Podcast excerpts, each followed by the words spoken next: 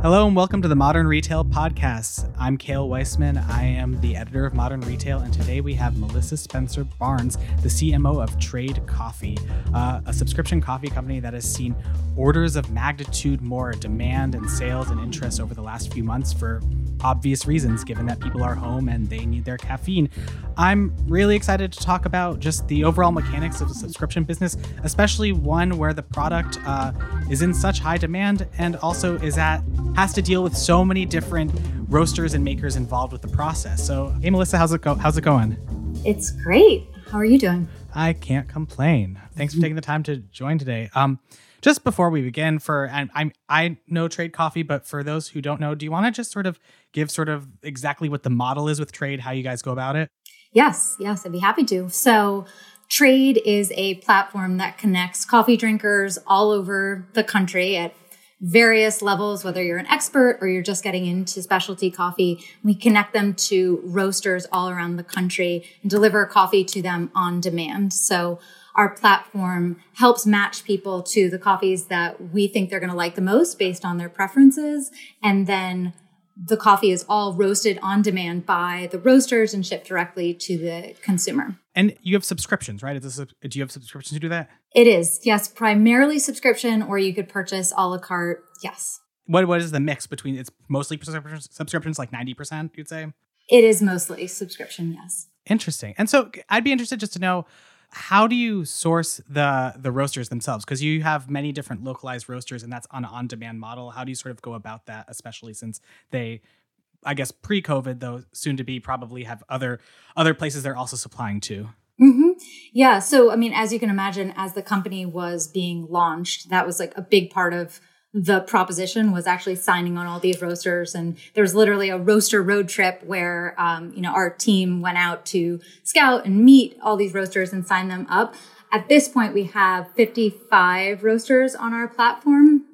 And it really comes down to our coffee team. We have a team of amazing experts, including our director of coffee, Mache, who's a certified Q grader. And we open source recommendations for roasters, and we proactively look for roasters. And we're really looking for the best roasters in the country. And he QAs or cups all of the coffee and makes sure that it meets our standards, both from a quality perspective, as well as ethical sustainability practices.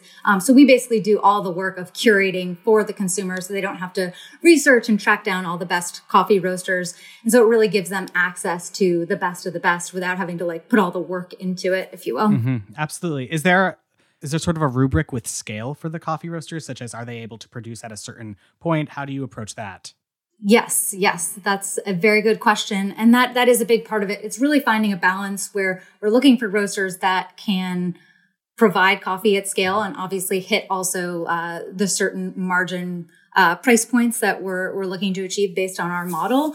But we're also being very sensitive to make sure that roasters get enough volume, because really at the end of the day, this is a partnership. We succeed when roasters succeed and vice versa. So we want to make sure that they are getting a fair price from a wholesale perspective, and then also they're getting enough volume. So for us, it's not, the name of the game isn't to sign on as many roasters as possible. It's to make sure each of the roasters is able to thrive and be successful while also meeting our customers' demands and making sure that we have a like merchandising strategy that meets customers' taste profiles like across the spectrum.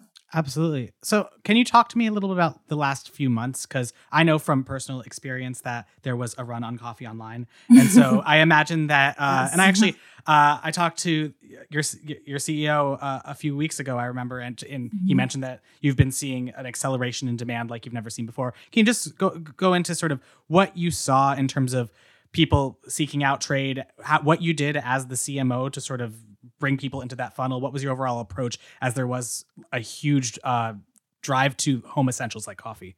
Mm-hmm. Yeah. Well, I mean, we definitely saw that. I mean, part of our mission as a company is really to be inclusive to all coffee drinkers. And so this was kind of like the perfect opportunity, as so many people were finding the need to brew at home as like a necessity. So we really wanted to be there in their time of need to support them, get them the coffee they needed on demand, but also to complement that with education and resources to make them feel empowered and confident to brew at home. Because if you've been picking up coffee, you know, at a coffee shop, like, you know, on your normal routine, and you're all of a sudden brewing at home for the first time, it can be a little bit intimidating. And so our brand really is all about making it easy and matching people to the right coffee, but then also giving them that kind of support to brew on their own. So that's kind of on the content side. I would say the other kind of challenge we faced is just, obviously, we're only 2 years old. So, you know, we can only sell coffee to people who know who we are. So definitely a big, big part of the equation was also just getting the word out there and making sure that we were capturing as much of the demand as possible and really driving as much sales as we could to support our roasters. And then from the product side, we also needed to innovate to really meet the demands of customers where they were. So for instance, at the very beginning, we saw that, you know, as you mentioned, there was kind of more of a stockpiling mentality. And so we only offer like 12 ounce, you know, typical coffee bag size. But we realized that there was probably like a demand and appetite for stocking up with like a larger bag. So we worked quickly with our roasters to offer 5-pound bags, which are typically something they only sell to coffee shops or wholesale. So that was kind of like a perfect instance of they were looking to, you know, kind of offload these 5-pound bags, and our customers were looking to stockpile. So it's kind of a perfect thing. And we did other things like with our subscribers, just seeing that they were running through coffee faster than they anticipated. So we created a get it now button for subscribers so they could get the closest coffee from like a nearby roaster so they could get it quicker. You know, our objective was to make sure people never ran out of coffee, basically. Absolutely. It's actually kind of funny, right? When shelter in place began in Brooklyn, I was freaking out about coffee, and I ended up going to my local coffee shop, which happened to be open for the last day. And I bought a 5-pound bag, which they've never sold before. But it was like, they were like, we need to get rid of this. So yeah. I don't think people realize how much coffee they go through if they're brewing every single day at home, especially if there's 2 people, you know, that you tick through a bag. That was quickly. Exactly it. Yeah. But you were talking about sort of making sure you were catching as much of the demand as possible. Sort of, what was your overall strategy in terms of marketing channels? Were you capitalizing on lower CAC? What were your investments in that space? Yeah, well, I mean, as you can imagine, you know, on just kind of all the growth channels, CPMs came down. So we were able to spend more and capture more volume. But for us, it was also opening up the top of the funnel that, you know, we hadn't really done. We had been more focused on more performance marketing up until then. So we made investments in kind of more like native platforms, like for instance, on Yahoo to be on the homepage and just kind of get that visibility of all those eyeballs.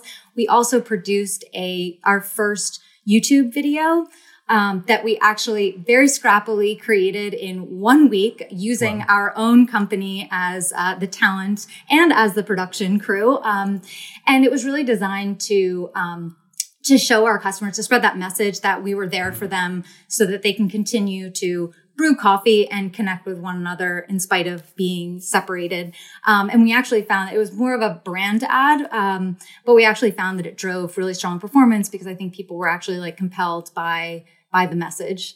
So that was like a key way that we got the word out there. And also I think started to form connections with customers earlier on to like make it clear that this isn't just like a coffee company, that we're there for you in a bigger way. In terms of just those initial weeks when people were stockpiling, was there more of an uptick in one-off purchases, or were you seeing people also purchasing subscriptions as well? It was like very much a mixture of both. But one thing that's interesting is we've basically seen that as, you know, basically month over month, our new customers doubled. And what we found is that the breakdown of a la carte, as we call it, the one-off purchases, and then the different types of subscriptions pretty much remained consistent. So that was like kind of really positive to us to see that as we were scaling and reaching a wider audience, we were actually kind of continuing to stay true to, you know, where we had started out, which is really meeting people where they are in their coffee journey and making sure that they get the right product to meet their needs. Absolutely. Had you ever considered doing one of those larger campaigns before, like Yahoo homepage or those YouTube, or was this just because of the moment we were in? It was really in the moment that we were in and just having to kind of rise to the occasion. And I mean, I know this might sound cheesy, but it really did feel like there was kind of more of a mission for us to help support our partners and the roasters by you know, getting the word out there about trade to really bring in as much business and growth for them to help them make up for some of the losses in their business. So, yeah, the marketing definitely took on a little bit more of a mission in that time and definitely opened us up to different possibilities than we were focused on previously. So was it like, you know, you say it's a little bit more mission-based marketing. Was it, would you say the overall philosophy or like, how did you shift your messaging? Was it just saying we have all these roasters and they're, all of their wholesale accounts, you know, have shriveled up and so now you can buy from them directly? What was the overall philosophy behind how your marketing shifted in March to April? I mean, I would say the roaster message was definitely a part of it and helping. I mean, it's part of our value proposition anyways, helping consumers understand that when they purchase from trade, they're actually purchasing from local roasters. So it was partially helping them understand that, because I think at that time, a lot of people were wanting to support local and understanding how like that part of the economy was really struggling. But then I think it was also just as much as balancing out that emotional message with the very functional. I think people were very much in a, you know, like dire state of like, I just need to get what I need when I need it. So really reinforcing those functional benefits of, you know, home delivery, on demand, get it when you need it. So it's really finding that balance in our messaging to hit on both parts of it. Absolutely. One thing I'd love to hear just your thoughts on as a marketing professional. You were saying earlier that you focus mostly on middle of the funnel, and for a coffee company, especially one that works directly with roasters, especially, you know, nicer roasters. I imagine that you have a profile of the customer that you're going for, the people who are looking for nicer beans that are on a little bit of a higher price point for a 12-ounce bag, and then all this stuff changed. People were looking for coffee, and you were looking just to get awareness out there. Did that sort of increase who your target customer was, what they knew about coffee, how much they would spend? How did you sort of shift your understanding of who the customer was and how you could expand that? Well, it's actually interesting because I think we already were starting to see that the typical kind of premium specialty coffee consumer was already starting to grow and expand from there. So yeah, you had people that were already like purchasing from third wave coffee shops. And clearly that's like a big part of our core customer.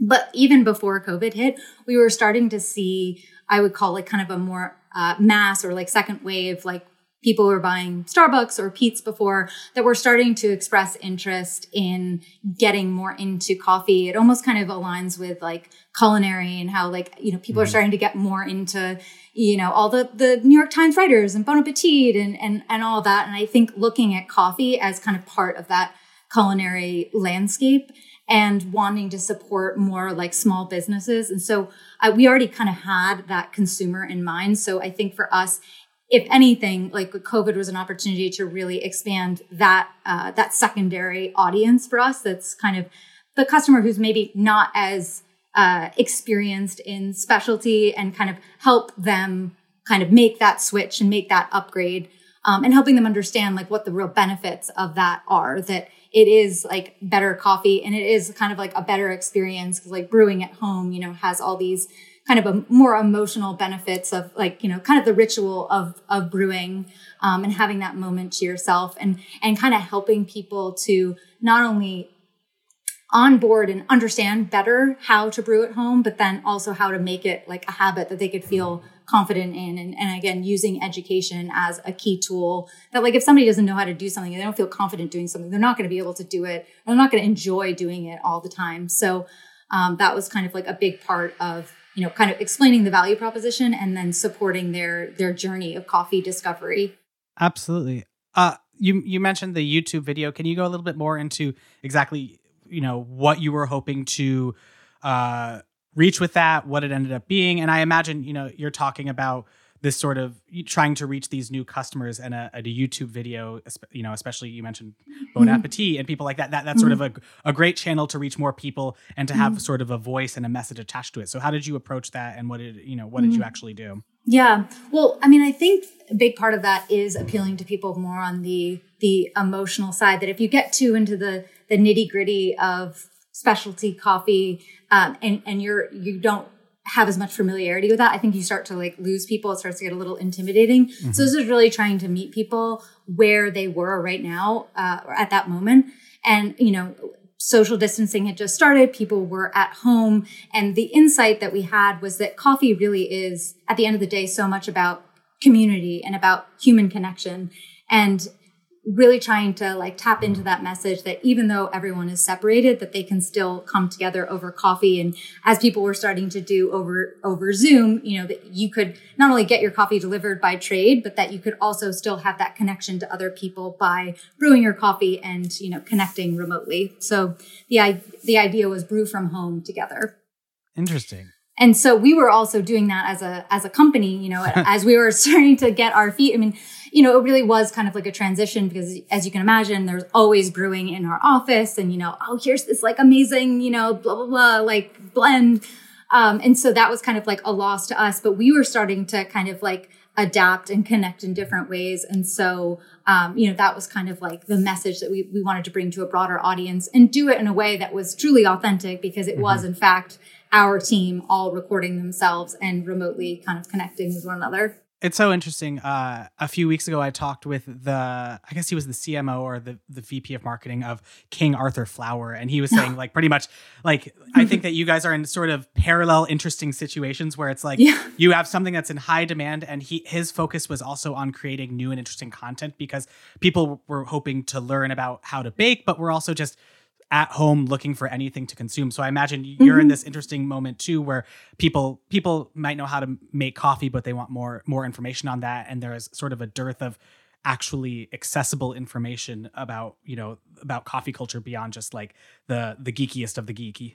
Yeah. Yeah. And we found, I mean, it's definitely been an evolution for us, but finding ways to take those more esoteric aspects of coffee and brewing and making them more accessible has been like a big part of the process. And through whether it's live content with our director of coffee, Mache, who's just like, he's just this like very affable, you know, man. And he's just like really breaks it down in a way that just kind of makes you feel like anyone can do this, you know, all the way through to like content that we've created on Instagram that like literally like breaks down in almost like digestible bites and like diagrams, like all these kind of more complicated parts of brewing, and helps people also pinpoint what type of brew methods might be best for them and educates them about these little nuances. There's like, honestly, a lot of like myths in coffee too. So kind of just like demystifying all of that stuff is like a big part of, you know, not only making people more comfortable, but also getting them to kind of like share that content with their friends, you know, and kind of get the word out there is very much a part of the brand of Trade, is that we're all about specialty coffee, but we're about making it accessible for this wider audience. Well, can you just go a little bit more, especially on the Instagram front? Because I imagine there's a lot of opportunity on Instagram just to be, you know, coffee making can be very visual, and there's a lot of, you know, there are a lot of avenues you can take. So did you do more informative content? How did you sort of approach Instagram over the last few months as people were on their phones specifically? Yeah. Well, I mean, as you can imagine, we tapped into that live space. And I think that like really humanizes it a little bit more, because it was just kind of like Mache was like literally a guy in his bedroom brewing coffee. So I think there was something like really great about that. It was almost like democratizing of like people at all levels, because, you know, you didn't have this fancy equipment and this like front that you might normally have in like a studio or something. So I think that was really effective. And basically he went through all the different brew methods, like the ones that are a little bit more complicated, and just kind of like broke it down. So that was one part of it. Then also, we did a lot of content that was kind of like I said, breaking down the kind of more complex topics around coffee, or helping guide people to make the right choices for themselves. For instance, showing a diagram that shows different brew methods and how much quantity you can get out of them. So if you're brewing for 2 people, these are some options that work really well, versus if you're brewing for a lot of people, like you're kind of limited to these choices, as just an example. And then in addition to the educational content, we also put a big spotlight on our roasters and really, you know, kind of humanizing their experience and what they were going through, and helping to connect the fact that this coffee that you're purchasing actually is coming from these roasters, and, you know, this is what they are going through. So your purchase of their coffee actually is having a much bigger impact in their business, and really just understanding, you know, kind of what they were going through. So we did that through lives, and other kind of like recorded just video content of like actually for the first time having roasters really record themselves, and do kind of interviews with them as well. Absolutely. What Were you looking into other more like experimental channels for growth? You know, you mentioned that you were, you know, you did the Yahoo homepage, you did a YouTube. Have you ever thought about TV in general? Have you thought into others, like, I don't know, people mentioned TikTok. I don't know if that would actually be good for your value proposition, but like, where else have you been looking specifically now? Yeah. I mean, I think the YouTube test was very affirming to us that video is like a big opportunity, whether it's continuing to invest in YouTube or experimenting in, you know, streaming. So that's something that's definitely on the horizon for us. I mean, I'd say like SEO is something that, as you can imagine, because we have such an emphasis on education, and it's also casting that wide net of people, just the same way you would in TV, and really bringing them in via content, whether it's how-to content or just kind of more educational content around coffee. And so we built a really strong foundation of that. And as you can imagine, we saw, I mean, the SEO traffic actually remained somewhat static during the COVID times, but the conversion like nearly doubled. So we see that our role as a brand, but also as a growth tactic, is in being like the educational voice for coffee. And surprisingly, there weren't that many like incumbents in that space before. I mean, there's definitely like a few brands that have like, you know, invested like in certain like kind of search areas, but we're really trying to like blanket all of the search around coffee, both on Google, and next is kind of getting more into YouTube. And just knowing that that's where people are consuming content and really kind of like nerding out, if you will, and wanting to kind of go down that rabbit hole. Because that's kind of the nature of coffee is, you know, you kind of get into it a little bit and then you want to keep going further. And so there's almost like levels. And so we want to create content that is allowing people to, you know, continue their journey, you know, on their own time. We're now going to take a quick break and we'll be right back. So would you call your SEO strategy more, I guess, instrumental? Like, are you just trying to get people who, when they say, how do I use V60, or I need to brew a good cup of pour over, so that they get you first? Sort of what are sort of the buckets that you focus specifically with SEO? And I imagine it's probably pretty similar to YouTube, but I'd love to hear just more about how you're approaching that specifically. Mm-hmm. Yeah. Well, so in SEO, I think there's kind of like, it almost goes down the funnel at the top is just introducing new consumers who we know are already brewing coffee to trade. So if somebody's searching for like how to brew French press, which were like the number one search result, or how to brew coffee, like they probably already have the coffee. So we're really bringing them in and trying to show them, give them value from trade and kind of start building that relationship, getting them in our funnel, and then building out that relationship with them by continuing to give them more educational content, bringing them back, engaging them more, so that eventually, you know, they will convert. But then it kind of goes further down the funnel with content that's more targeted at specific search around coffee. So for instance, decaf, if you're searching for decaf coffee, because you're wanting to learn more about decaf and like, you know, how is it extracted differently and that kind of thing, chances are you're more in a like shopping mindset. So then really taking that as like the next step and introducing those consumers to our product offering and helping match them right from the get-go. So it kind of works on different levels, some more storytelling and more just like kind of like learning more about the brand, and some that's like definitely more like conversion driven. Do you do anything with the actual coffee devices, like especially now that people are more interested in learning how to do a French press, how to do different pour over? Have you done any, I don't know, partnerships or whatever, just in terms of getting people so that they have the devices and are making different ways of different forms of coffee? I think that's definitely the next step. I mean, as you can imagine, we've kind of like solidified our core customers as, you know, they're buying, you know, bags of coffee from us on a regular basis. So it is kind of like the natural progression, whether it's getting new customers in specialty coffee by getting them started with the right equipment and getting them all the resources they need to use it properly, or also kind of like what we call like leveling up, you know, people that are already into it and want to experiment with like the next thing. So you go from like the pour over to, you know, the Chemex and et cetera, et cetera. So definitely partnerships and just like building that into the experience is definitely something we have our eyes on. But we really have been focused first and foremost on getting that coffee discovery piece of our experience, right? And, you know, it's taken a couple of years, but, you know, that has really like come together and making sure that we're matching people to the right coffees and, you know, giving them all the controls that they want in their experience so that, you know, they really are kind of getting the right product for them on their terms. So yeah, there's definitely layering that will go on top of that. And like just sort of going back to the matching, I feel like coffee has such a wide array of different kind of people who turn to it. And so, mm-hmm. Especially when you're beginning to do the matching, figuring out what people like, what people don't like, how do you sort of blend it so that it has the right, what's the word I'm looking for? You know, that it goes deep enough so that a person who knows a lot about certain single origin roasts mm-hmm. would be able to choose what they want. And it's easy enough so that someone else on the other side of the spectrum would be able to say, I want a dark roast, I want a medium roast, and mm-hmm. I want to put milk in it. How do you sort mm-hmm. of approach that so that both people feel happy with the experience? Yeah. Well, I mean, first of all, it starts out with just making sure that we have like an apples to apples comparison of all the coffees that are out there. As you obviously are familiar, like a dark roast for one company might be a medium roast at another company. So the first step for us is the classification process. And that is really reliant on our coffee experts. So it's like completely proprietary. So our coffee team cups every single coffee and they rate it amongst like all of these different categories. And that all becomes metadata that then goes into our algorithm. And then we collect the data from consumers with the quiz.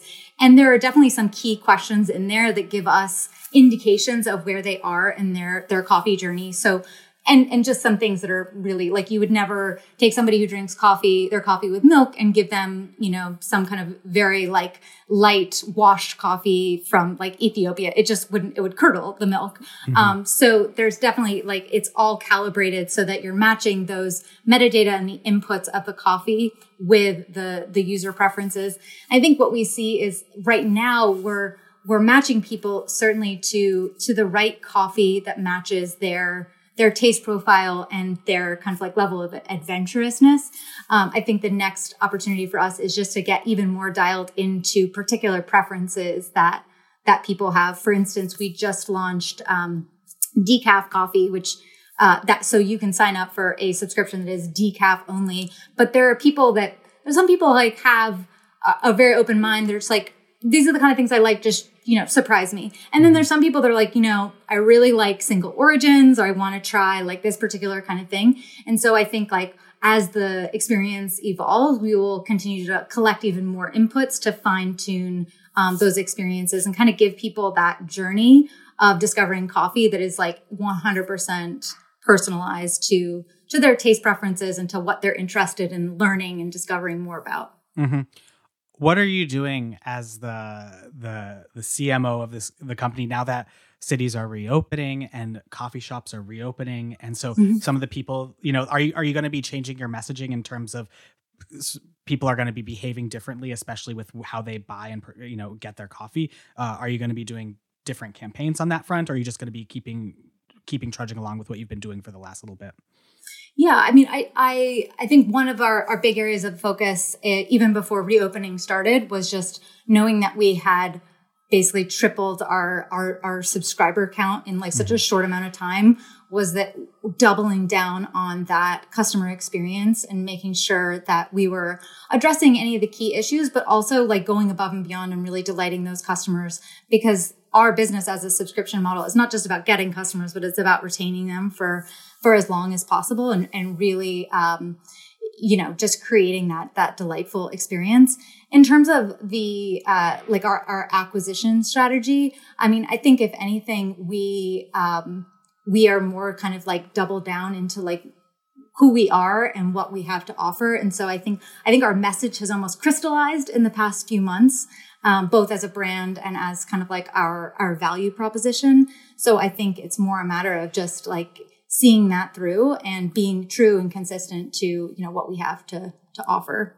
And so you sort of mentioned this before, but what are you doing specifically now that you have 3 times as many subscribers for churn? Like, is it just sort of directly messaging them, making, you know, the surprise and delight you mentioned earlier? How are you approaching that? Because I imagine people might have signed up for a subscription in March because they wanted coffee delivered to their door, but soon they'll go back to work. And so it might be a different environment for them in the coming months. Mm-hmm. Yeah. Well, it's kind of like, there's almost like the 2-pronged, there's like the product side, and then there's kind of more like the branded experience side. And So I think from a content perspective, you know, we really are, even during one of more COVID times, we were trying to inculcate brewing as like a habit and like create that. Cause like I'm under the belief, I mean, I've worked for other subscription brands that like once you do something often enough and you reap the benefits of it, that it does become a part of your routine. Even if you scale back on it, it's like something that you enjoy and you get something out of. So that was kind of already baked into our planning. But then on the product side, it was really just doing a ton of listening and understanding where our consumers were at and like rising to address some of those particular areas. So for instance, customers have expressed like a real desire to be able to adjust their coffees if wanted, you know, like, oh, I really want to try this particular coffee. So we adjusted our experience so that customers can update their queue. So up to like the next 3 coffees, you can adjust which ones you have. That was like a big area, or even like addressing some of the concerns around price. You know, obviously, you know, a lot of people are in harder economic times and, you know, it can be harder to justify a like premium cost of, you know, a bag of coffee from top roasters. I think a lot of people understand the quality and the value of what they're getting, but at the end of the day, some people just like can't make that choice. So we've also created an element in our product that allows people to downgrade to a more affordable subscription for them as well. So it's like, if you still want to have like this amazing experience, like we'll give you a different offering that meets you at the price that you're, you know, able to pay right now. And understanding that people's like needs will like adjust over time. And also if somebody just says they have too much coffee, giving them the opportunity to pause their subscription. Cause I think it's less about like holding on to them for dear life and being more flexible to them and allowing them to, you know, use the service on their own needs and kind of like adapting to that.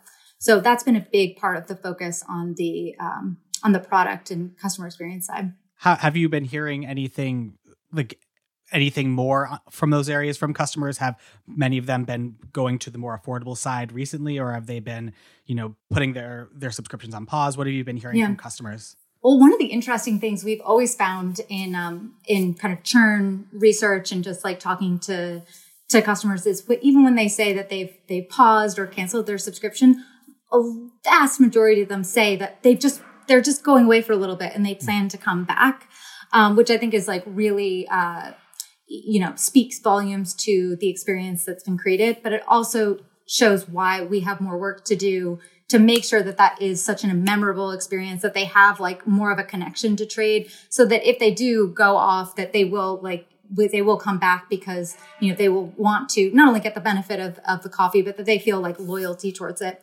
And so that's a lot of what we've done also just on the brand side, and actually with Come Together Coffee that we recently launched, and a number of initiatives that we've also done during COVID times to really just like show what trade is all about and how we are there to support our local communities and our roasters and empower our customers to be part of that with us.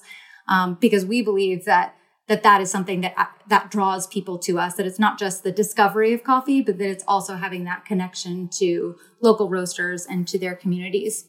Absolutely. What is your approach to discounts? Because I feel like do you offer like introductory discounts? How does that fit into the general model in terms of the fact that you work with roasters? And so it's a sort of different, the margins are a little bit different than if you were the roaster yourself. Mm-hmm.